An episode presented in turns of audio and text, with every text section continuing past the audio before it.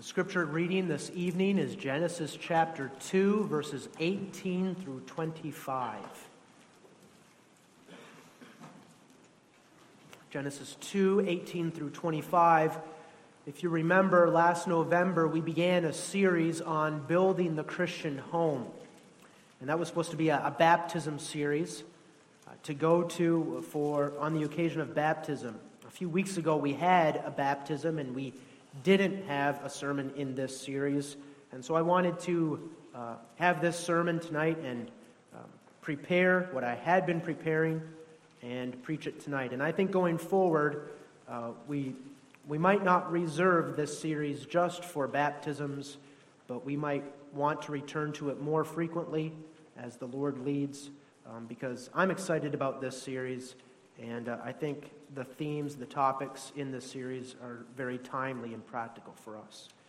So, Genesis 2, verses 18 through 25. This is also the text, and so I will not reread the passage. This is on the sixth day of the creation week. And the Lord God said, It is not good that the man should be alone. I will make him an help, meet for him, suitable, fitted for him. And out of the ground the Lord God formed every beast of the field and every fowl of the air, and brought them unto Adam to see what he would call them. And whatsoever Adam called every living creature, that was the name thereof. And Adam gave names to all cattle, and to the fowl of the air, and to every beast of the field. But for Adam, there was not found in help meet for him. And the Lord God caused a deep sleep to fall upon Adam, and he slept. And he took one of his ribs and closed up the flesh instead thereof. And the rib which the Lord God had taken from man made he a woman and brought her unto the man. And Adam said, This is now bone of my bones and flesh of my flesh. She shall be called woman because she was taken out of man. Therefore shall a man leave his father and his mother, and shall cleave unto his wife, and they shall be one flesh. And they were both naked, the man and his wife, and were not ashamed. So far, we read God's holy and infallible word.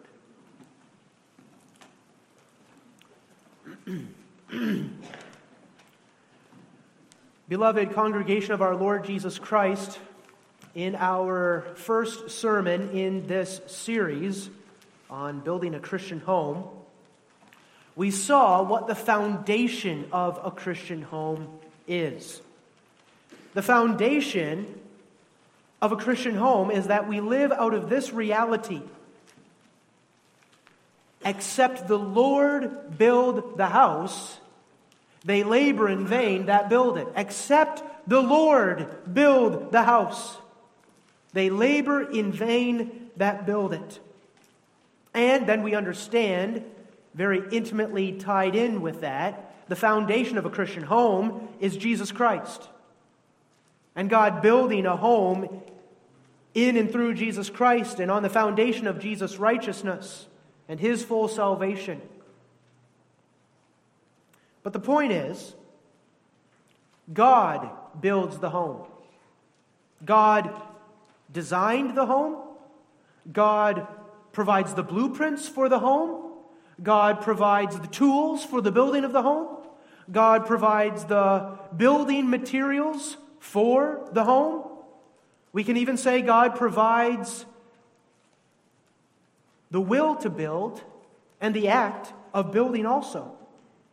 I think one of the most memorable truths from that first sermon in this series, at least for me, was this One of the experiences that all God's people have when they look back on their life is this they look back on whatever home they had, whatever came forth out of their home, they look back at everything, and their conclusion is the Lord builds the home. Whatever, whatever we have here that's a blessing, whatever we can rejoice in, whatever is praiseworthy, it's of the Lord. And except the Lord build the home, all our labor is in vain. That's true to our very experience. And in our laboring, as we seek to establish and maintain homes that are pleasing in the Lord's sight, we must constantly be looking to Him for help, for strength, and for His blessing. We must have a posture of humility a posture of utter dependence upon the Lord, seeking always for the grace and the blessing that's found in Jesus Christ. Now, what, of, what all of this implies, what all of this means, is that we must also be following God's design, God's blueprints for building a home. To follow our own ideas, our own vision for how a house is to be built it's going to lead to inevitable disaster, a dilapidated and even a condemned, even a wicked house. We must follow God's blueprints for the home. That's what we endeavor to do in the next few sermons in this series to look at the blueprints for a Christian home. And the, the first question we can ask as we think about the blueprints is this What is God's blueprint for marriage? That's where it starts marriage. What is God's blueprint for marriage? And then we can go on and we can ask other questions. What is God's blueprint for husbands? What is God's blueprint for wives? What is God's blueprint for fathers? What is God's blueprint for mothers? What is God's blueprint for children?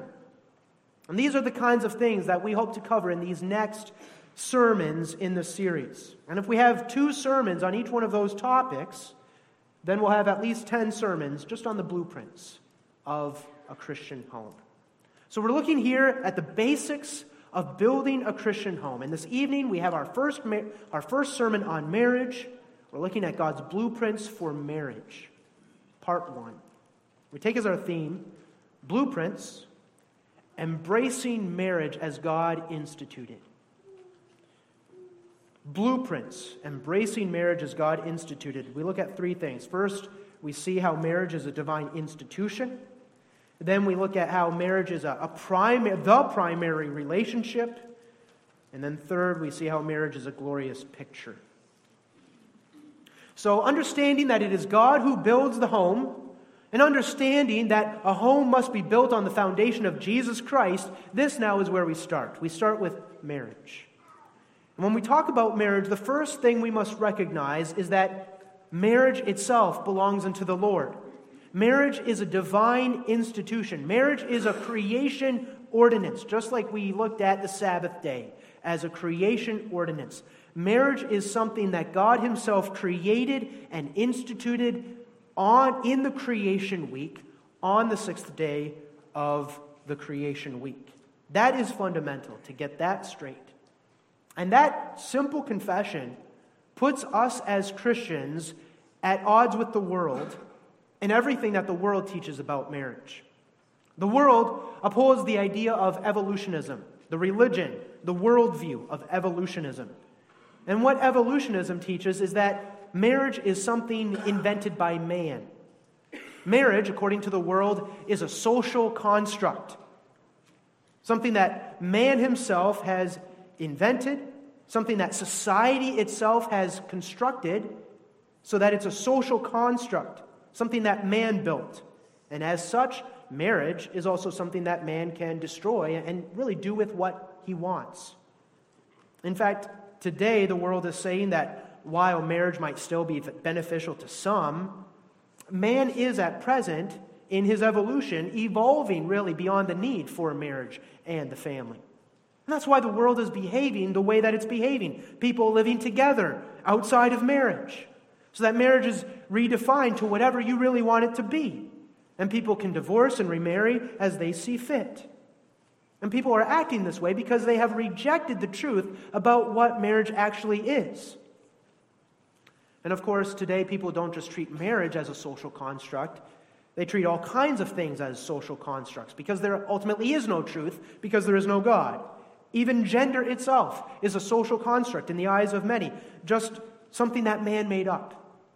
And that's why you have this hypersexualized culture that we live in, because there are no rules and there's no reverence for the sanctity of sexuality and the sanctity of marriage. And the world is in misery, and families are in misery because the world has rejected God and God's instructions and regulations for marriage. What we need to appreciate in our own homes and families, perhaps more than ever before, is that marriage is a divine institution. Marriage belongs to God. God created it, God designed it, God designs the principles of marriage, God regulates marriage, and it is God who makes even the marriage bond. It is God who joins two together. And as creatures of God's handiwork, our calling is to honor God by honoring his glorious institution of marriage. God is the one with whom we have to do. Our lives are not our own to do with as we see fit. Our lives are to be devoted to God. That's true in single life, that's true as young men and young women, and that's true with regard to our whole view of marriage and the marriages that God has established. Our marriages must be established, governed by God's rules. Now, in order to learn about God's institution of marriage, we turn to Genesis chapter 2. Because here in Genesis chapter 2, the passage we read, we have God's institution of marriage. These words we read, these few verses that we read, are very significant words. And that's even demonstrated by the fact that these words are quoted at least three times in the New Testament, very directly.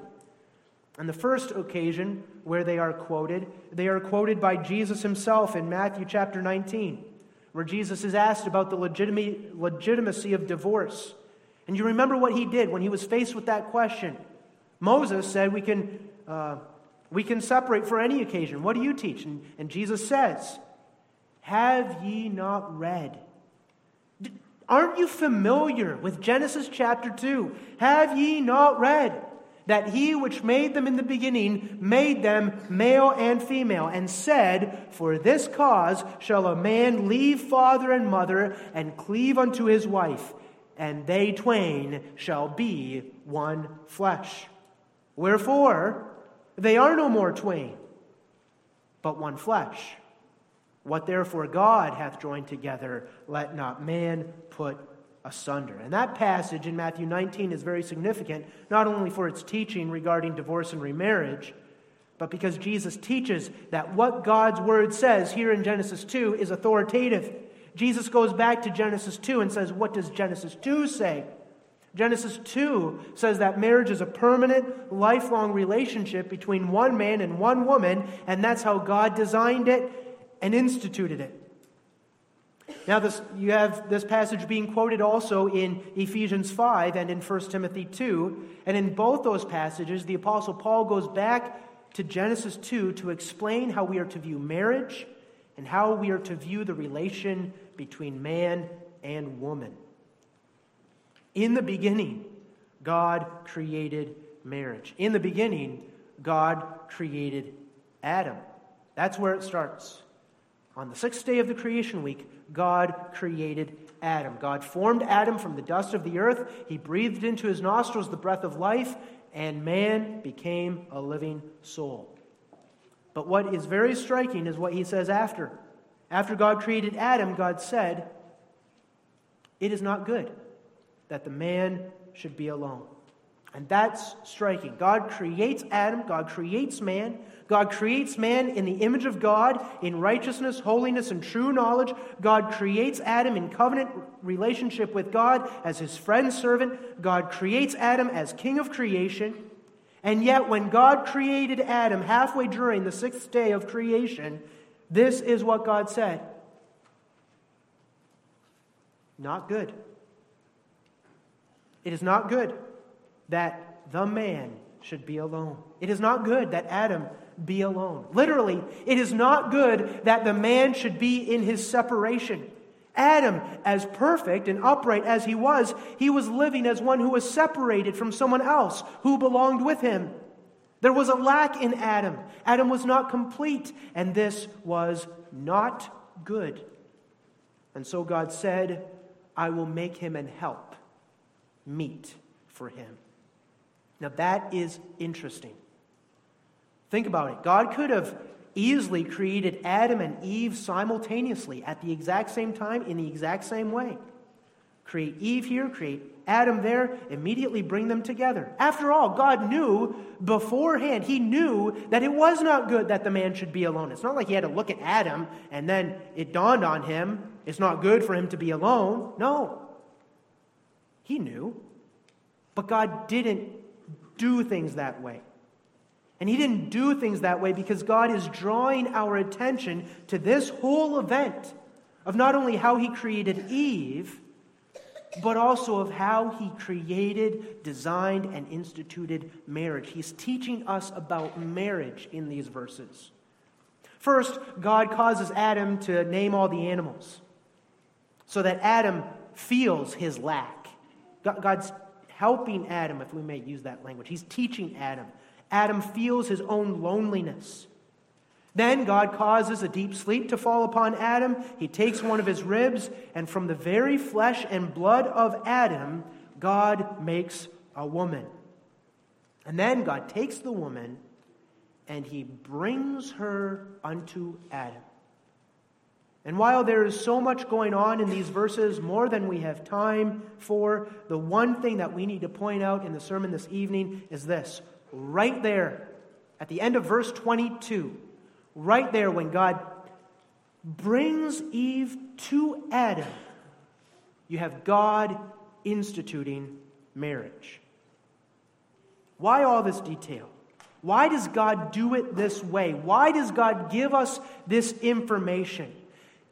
He's doing it to teach us that He created marriage.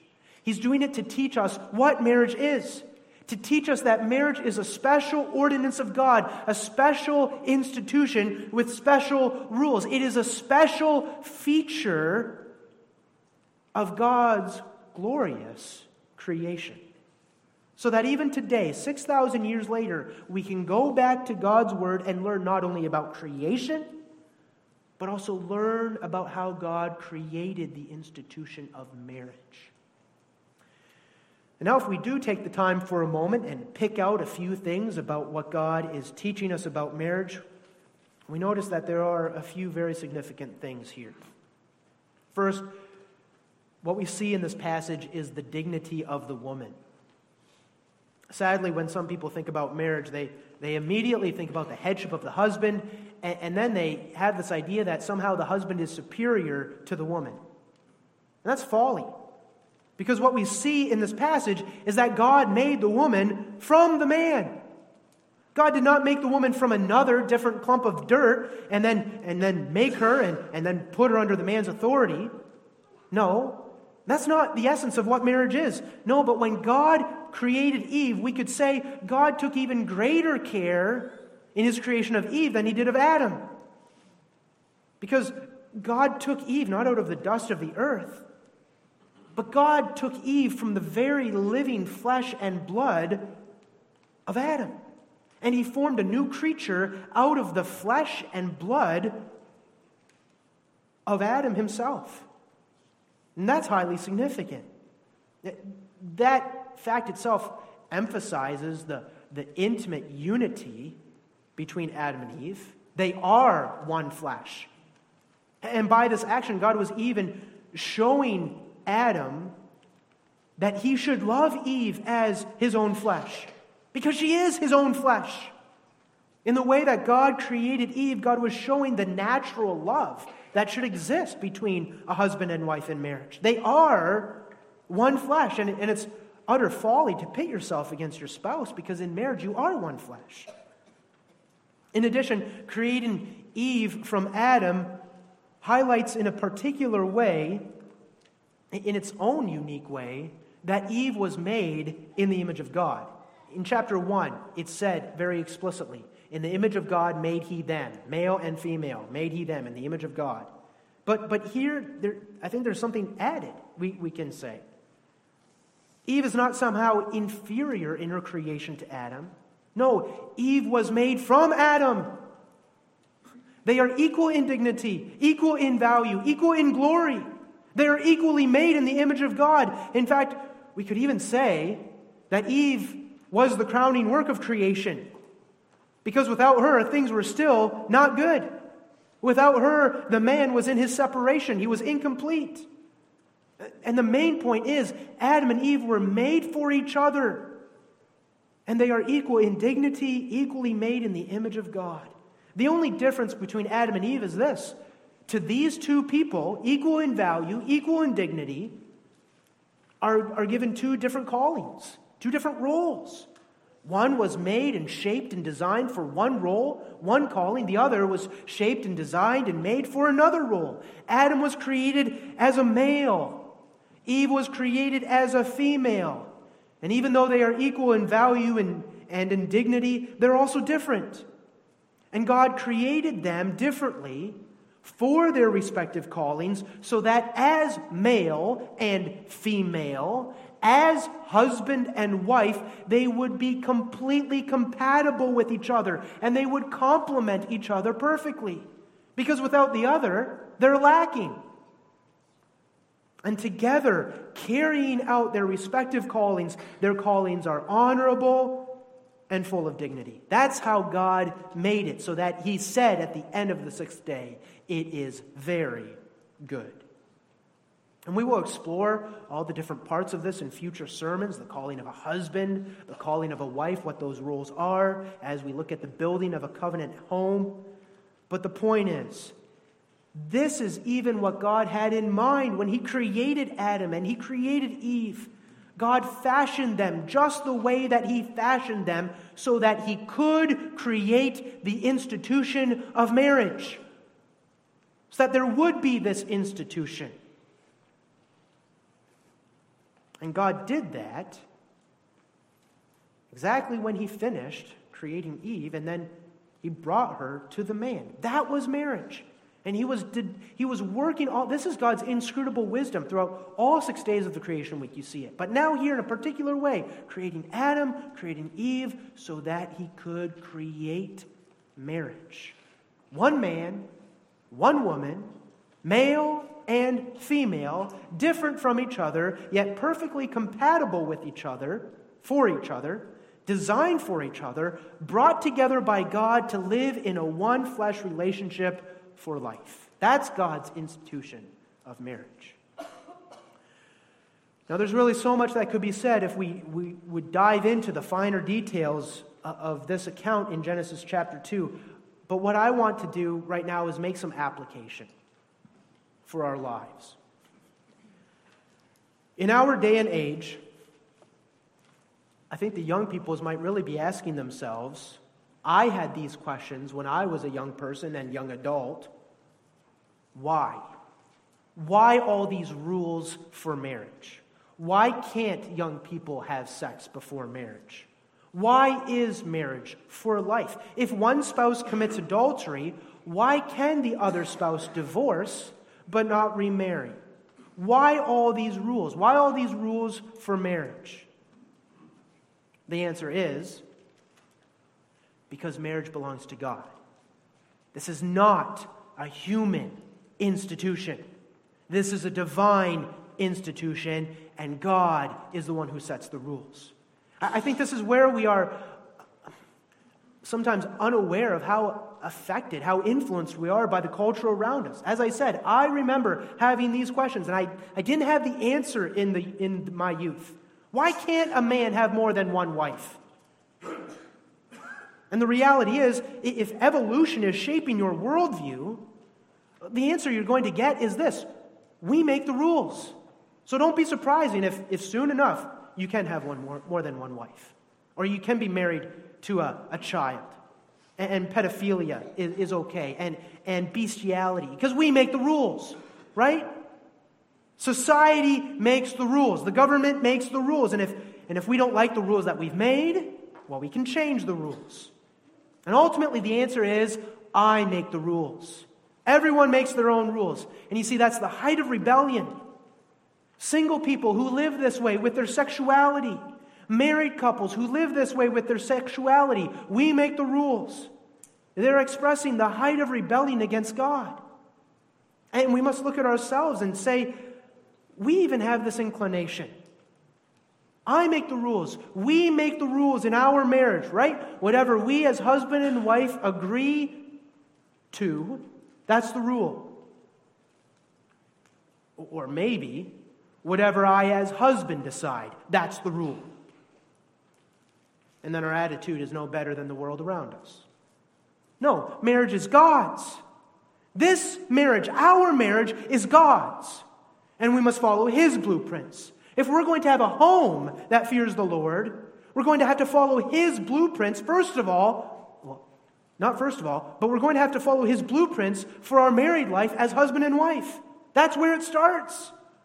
And our whole perspective on marriage needs to be thoroughly biblical. That's where the blueprints for a godly home start with a marriage relationship that submits to God's design and God's will for marriage.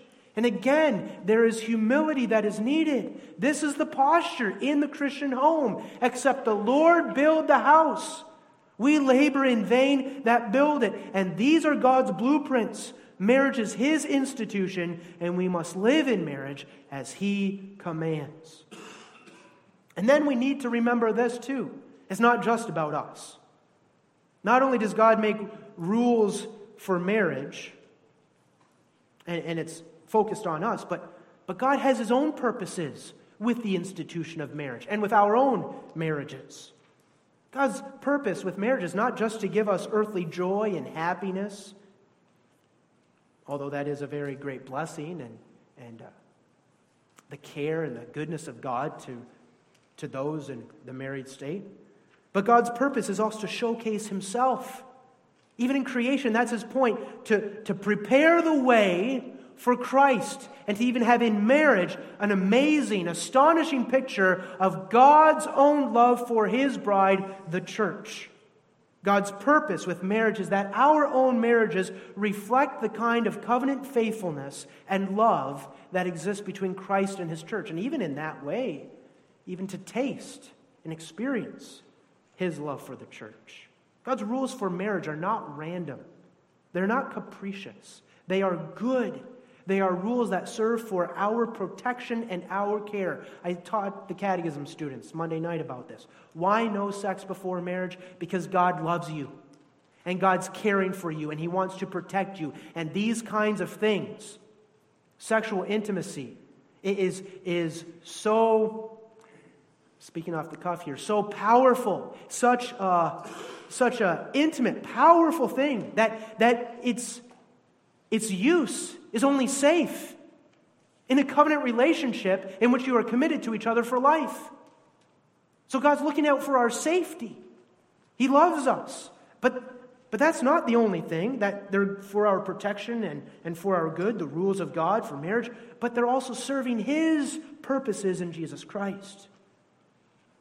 And then we can take satisfaction in our marriages with that reality in mind. God even has His purpose in this relationship to bring glory to His name in this institution.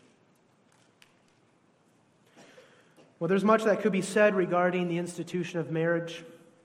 I want to move on and I want to narrow in on one particular aspect of the institution of marriage, and that is this when God joins a man and a woman together in marriage, that relationship becomes the primary relationship among all earthly relationships.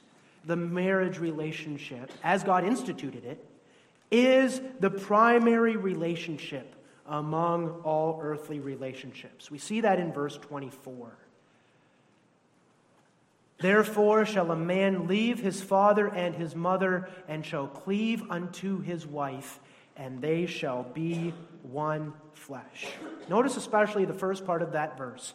Therefore shall a man leave his father and his mother and cleave unto his wife. This is the blueprint, part of the blueprint for building a Christian home. This is part of, the, part of God's blueprint for the institution of marriage. That when you get married and you start building a Christian home, you leave father and mother and you cleave to your wife. And what that means is that marriage is the primary relationship in your life. First, the calling is to leave father and mother. Now, that doesn't mean that when we get married, we suddenly abandon our parents, or even that we have to separate ourselves from them geographically, move away from them. Sometimes, to honor our parents, we even have to live close to our parents to help them, to help take care of them, perhaps. But to leave father and mother means that your relationship with your parents radically changes so that you establish an adult relationship with them. You are no longer under the authority of your parents in the same way that you were as a child and teenager. You are not dependent on your parents in the same way that you were when you lived with them. You establish yourself financially. You are not slavishly dependent on their approval and their affection and their counsel as before. It even means that you do not allow your relationship with your parents to come into your marriage and affect your marriage. Sometimes that can be a problem, even uh, especially early on in marriage for both husbands and wives. Right? Husbands and wives who are so used to how their parents' marriage worked that they now try to impose that upon their own marriage. So that sometimes you have a husband who even wants his wife to be more like his mother. Or you have a wife who wants to change her husband so that he's more like what her parents want him to be. And this whole time, the husband and wife are not leaving their father and mother and establishing their own relationship. It's still like they want those old relationships to continue unchanged. So maybe the, the husband still wants to be mommy's boy, and the wife is still being ruled by the dictates of her own parents. And now you get all kinds of division and strife. And, and it's, it's not right, it's simply not fair. You're not married to your mom, and you're not married to your parents. And the way that you're acting in the holy institution of marriage is not honoring it as God designed it. Leave father and mother and cleave unto your wife. And so, second, the calling is to cleave to your spouse. And the word cleave means to cling to something, it means to hold it close, to protect it with your life. In Ephesians 5, when Paul quotes this passage, uh, Paul uses a word that means to be glued to. It's the same idea, to be glued to your spouse. You're together, you're one flesh. You don't have your own thing going on because you're going down life's pathway together. This is a permanent, lifelong, one flesh relationship. And the attitude then should be this my marriage comes first in my relationships with others. I first want to be a good husband even before I'm a good son. I first want to be a good wife before I'm a good daughter. Right? I want to be a good daughter. But, but this is my primary relationship. I want to honor God's institution of marriage. I want to make this my primary relationship, even as God designed it that way. That's the attitude we should have. This applies even to children. If the Lord should give us children, yes, we want to be good parents. But how often isn't the temptation to be so wrapped up in the children that we're not even cleaving to our own spouse anymore? And, and that's not what the children need. That's not how God designed things, that, that we cleave to our children. If you want to be a good parent, God says, first be a good spouse. And that's where many people today are getting it wrong. Don't cleave unto your children, cleave unto your spouse. Work on that relationship. If you want to be a good father, then first be a good husband. Otherwise, it's hypocrisy. Oh, look at how wonderful of a husband I am. And yet I treat my spouse like dirt. Or, or I neglect this relationship. I, I, I'm picking and choosing. Why am I doing this? Is it easier? And in, in, addition to that, right, where's the gospel in our family? Show the children Christ in the church. Show your children what it means to lay down your life, to be loving and gracious, to be forgiving in married life. I think this is a great danger even for us in the church. We, we see it in the world around us people prioritizing their children, maybe even prioritizing their parents, and frankly, people prioritizing themselves above their marriage relationship. And how often isn't that motivated by the fact that I find this easier to do? And it creeps into the church. We can so easily take the world's marriages as, as the blueprint for how we should be living. And then maybe we don't appreciate how much work this marriage takes. To be a reflection of Christ in the church, that's going to be a challenge. We need God's grace more than we realize, perhaps. And it, and it is easier to just focus on the children or focus on the parents than, than taking care of, of the first thing that needs to be taken care of. And that's an occasion for self examination. Where have I, and this is a word for me, where have I been prioritizing other relationships before my marriage? You know, some people get married and think that they're still going to be able to hang out with their buddies on Friday nights. And they think they'll still be able to go on those hunting expeditions, just like they did when they were single. Right? The guys hanging out with the guys, the gals with the gals, and, and we get the best of both worlds, just like, like it was before married. Nothing changes.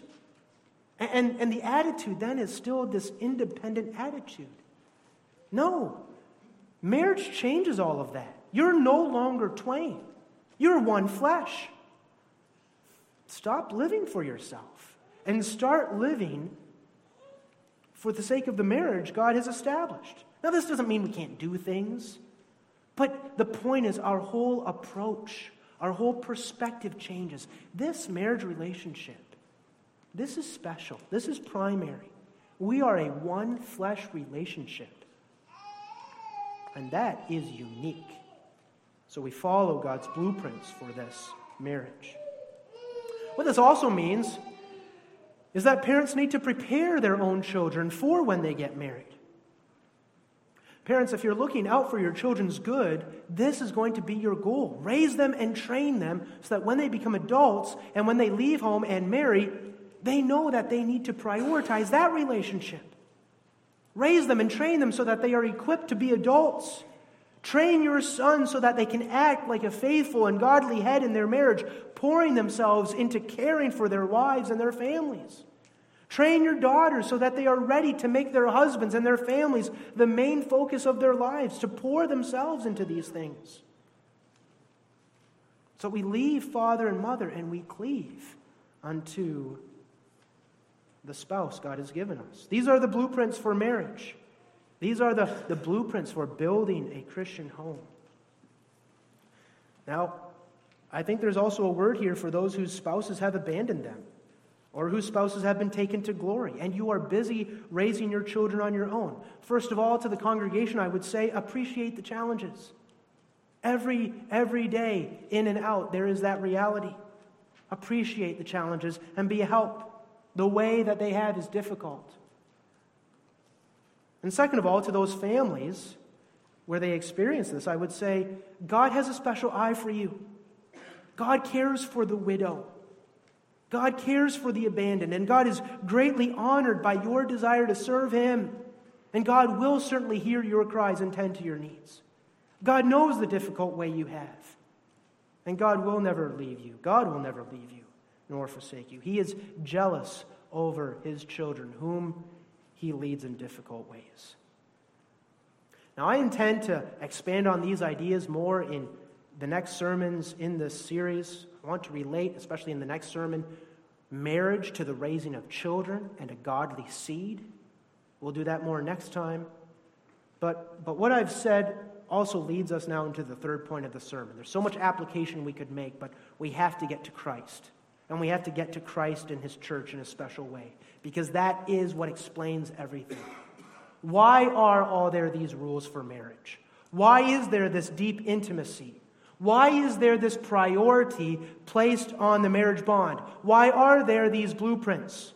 Well, not only because God is a God of order and God is good, but because God has designed marriage to be a glorious picture and a reflection of God's own relationship with His church through Jesus Christ.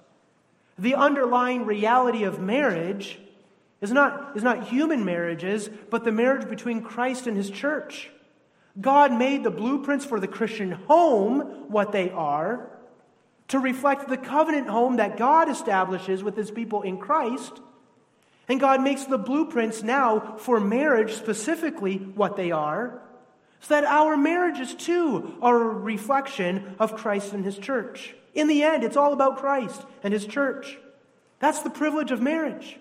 And that's the great privilege we all have as members of the church, whether we are married or whether we are single. I am married to Christ. And by learning about the institution of marriage, I also learn about my relationship with Christ. This is his primary relationship. This is, this is where a sermon like this is significant for all of us. We are in a one flesh relationship with Christ. And so primary is this relationship that, in a sense, Christ doesn't even exist without his church. And the church doesn't exist without Christ. So primary, so intimate is the marriage between Christ and his church that they are one. Just think. Just when God created Adam, and he already had in view Eve as his spouse to complete him. That's why God made Adam with a lack, because he had Eve to fill that lack. Just so, you have Christ and God creates Christ with a view to his bride. And, and in a sense, there is a lack in Christ until Christ has his bride, the church. She is the fullness of him. And she fills all in all in Christ. She is his fullness. We are bone of his bone, so that you don't have one without the other. And as soon as you say the word Christ, you've already said the word church. That's the one flesh relationship between Christ and his church. And then look at Christ and how he behaves himself for the sake of his marriage to his church. Just think to establish this marriage bond between Christ and his church, what did Jesus do? Well, he left home. He left the home of his Father in heaven. He left Father so that he could come down to be with his bride. And then what did he do? But he went so far as to lay down his own life on the cross for his bride. So primary was this relationship to Christ that he even endured being utterly forsaken of his Father for the sake of his marriage relationship to the church, for the sake of his marriage to you. Everything that was hers, everything that was yours, your sin, your debts, your curse, your bridegroom took that upon himself willingly, and he endured hell. He endured your hell as your husband, as your head, because what was yours became his. That was the intimacy of the marriage bond between Christ and his church. That he came down from heaven to take his church to himself, that he might dwell with her in a one flesh relationship. And then consider this Jesus cleaves to his wife, he never forsakes her. He never lets her go. She is his love. She is the apple of his eye, and he does everything for her sake. He gives her all his spiritual riches. He clothes her with the finest spiritual jewels that his blood could purchase for her through his death on the cross, which are the highest spiritual jewels that exist the spiritual blessings of salvation righteousness, eternal life. Christ and his church live in a one flesh relationship. And marriage, this earthly uh, institution, God's institution, that is patterned on Christ and his church. Marriage is designed to reflect that and to cause us to see more of that and experience more of that in the sanctity and into, in the intimacy of marriage. This is the infinite wisdom and goodness of God. That right at the beginning, just as God created the Sabbath day, before there was even any need for redemption, any need for the labors of Christ, He created the Sabbath day and He created marriage right away to teach us about Christ and our relationship to Christ. So then, when we talk about the fall into sin, that was no accident. It was man's doing. Man's responsible for it, but it was all in God's decree. So that in the way of sin and in the way of grace, God might showcase himself, his love, his glory, his power, him through his son, Jesus Christ.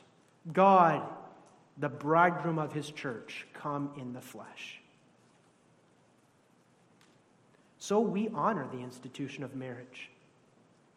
Whether we are single, whether we are married, whatever the world is doing, we honor the institution of marriage. We give God the glory by recognizing marriage as the awesome work of creation that He made it. And then as we go about building a home, we follow those blueprints for our own homes, for our own marriages. This, this is, in a sense, the first page of the blueprints, of the manual. How do you build a Christian home? How is God going to establish here a Christian home that we are praying for and that we seek after? Well, it's on the foundation of Jesus Christ and his righteousness. And it's only by God's grace. But he's going to do it by having a marriage that follows his design for marriage. So that when you get old and you look back on the home that you were privileged to be part of, then there too, you say in that respect too, the Lord built it. Anything in this marriage that is blessing, that is praiseworthy, that is a joy, it's all of the Lord. It's all through the Lord. In the end, that it might be all to the Lord. And then at the end of it all, what are we left to say? But thank you. Thank you, Lord, for all this is of thee. We see the blessing in our marriages, in the single life, having that marriage to Christ. Thank you, Lord, for the institution of marriage and for Christ and his church. Amen. Let us pray. Our Father, we beseech thee, continue to establish in our midst homes well pleasing in thy sight. Maintain, sanctify, build up the homes that thou hast established. Continue to raise up homes that follow thy blueprints. May we in all things be governed by thy word. And Lord, in all in all the circumstances of life, may we see the astonishing, perfect creation, the work that thou hast done in the marriage relationship between thy Son and the church. And may we exalt thy name and taste and see that thou art good as our thoughts turn to all these things.